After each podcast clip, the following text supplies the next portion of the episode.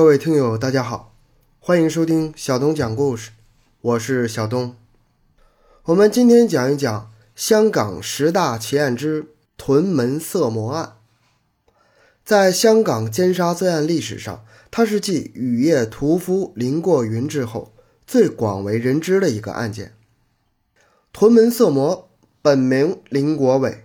曾多次在香港新界屯门区犯下强奸、抢劫和谋杀罪名，在九十年代震惊香港社会。当时居住在屯门区的所有女性都人心惶惶。后来，香港警方在屯门加强巡逻，逼使其迁到了土瓜湾，但是他在该区继续犯案。一九九三年，他在犯案后邀请受害人约会。受害人报警，在警方的保护下，受害人答应赴约，并将林国伟当场拘捕。后来证实，被侵犯的女子多达十三人，其中三人被杀害。讲述惊天大案，追踪凶案现场，更多精彩，请关注同名微信公众号“小东讲故事”。本节目由喜马拉雅独家播出。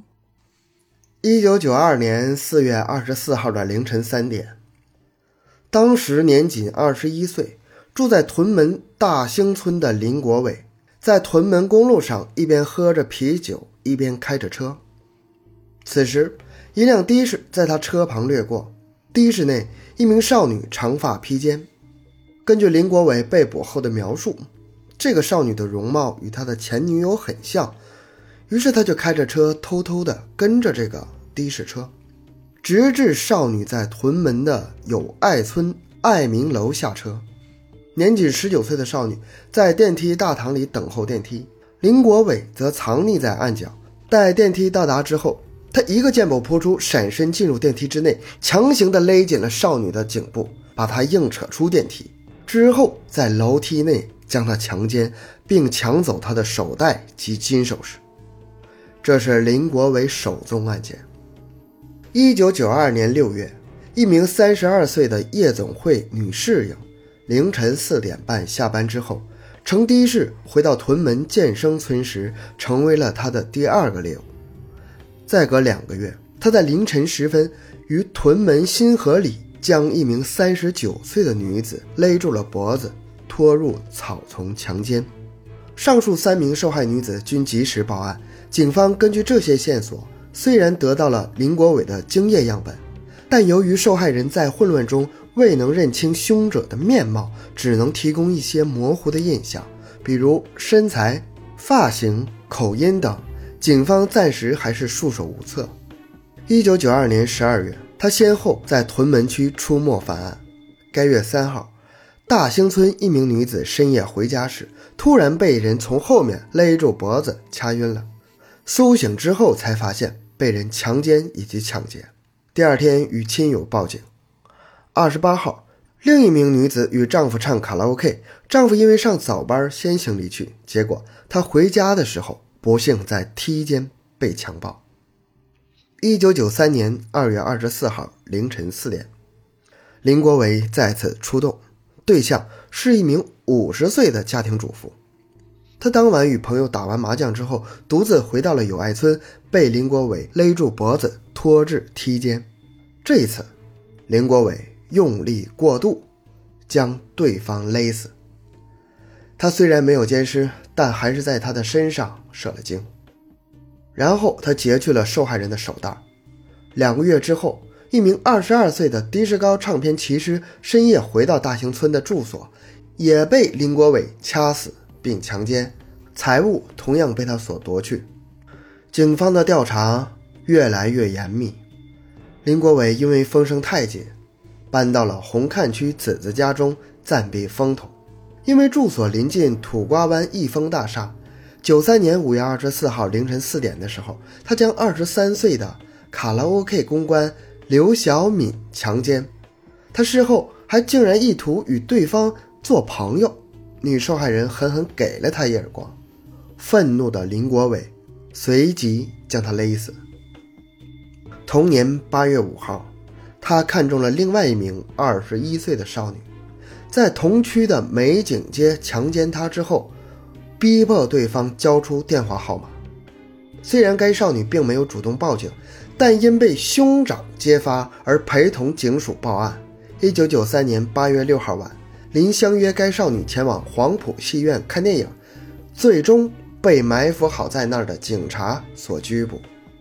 后经过精液的 DNA 见证，证实他正是为祸一年四个月的屯门色魔，先后在友爱村、大兴村、益丰大厦。红磡下乡道及美景街强奸及抢劫了九名女子，杀害了当中的三个人。连续多宗强奸案在屯门区发生，引起当时区内的居民大为恐慌。有街坊也曾经自行组织互助小组，护送女士们回家。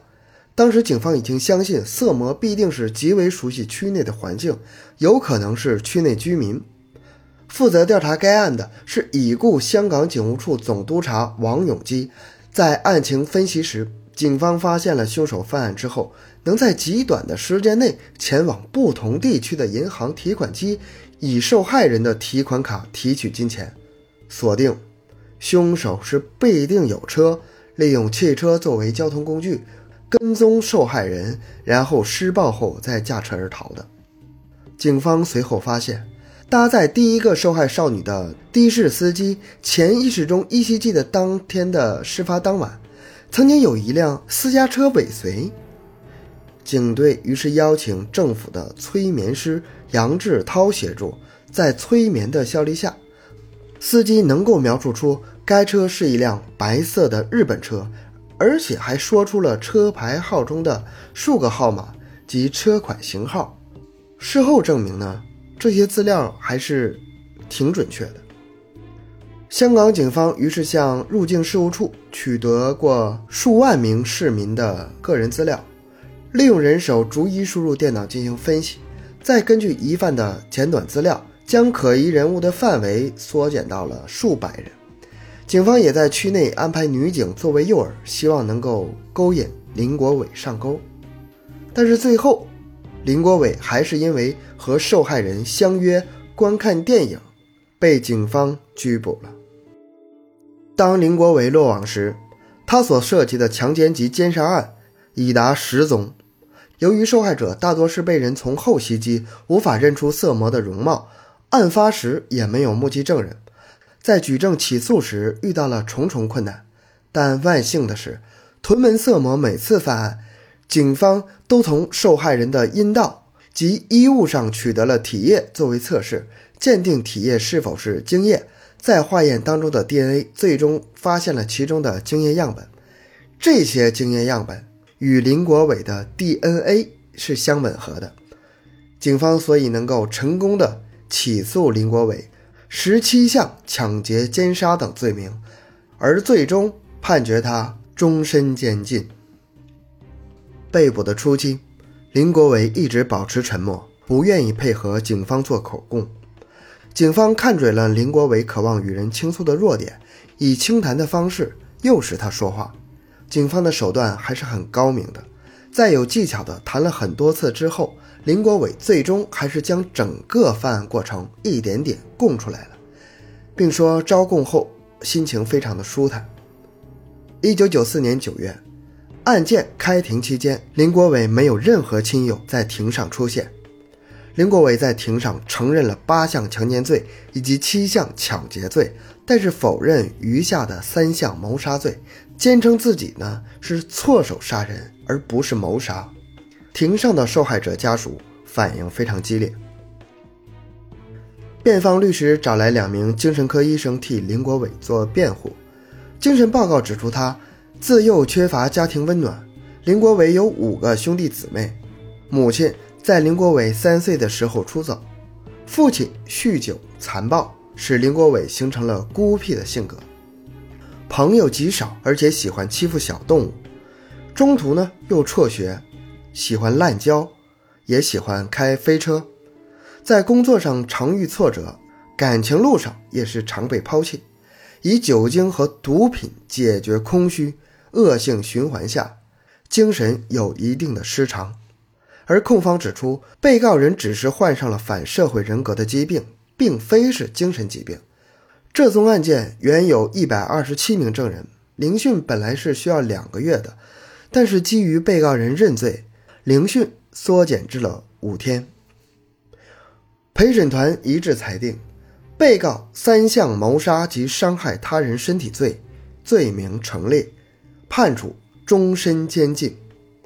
法官认为。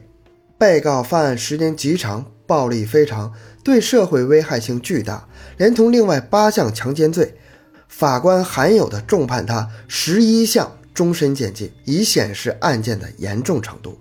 在香港，强奸罪一般入狱是五到十五年，只有最严重的强奸罪才会被判处终身监禁。想看一看本期文案的朋友。可以搜索微信公众号“小东讲故事”，并回复关键字“屯门色魔”就可以看到了。小东的个人微信号六五七六二六六，感谢大家的收听，咱们下期再见。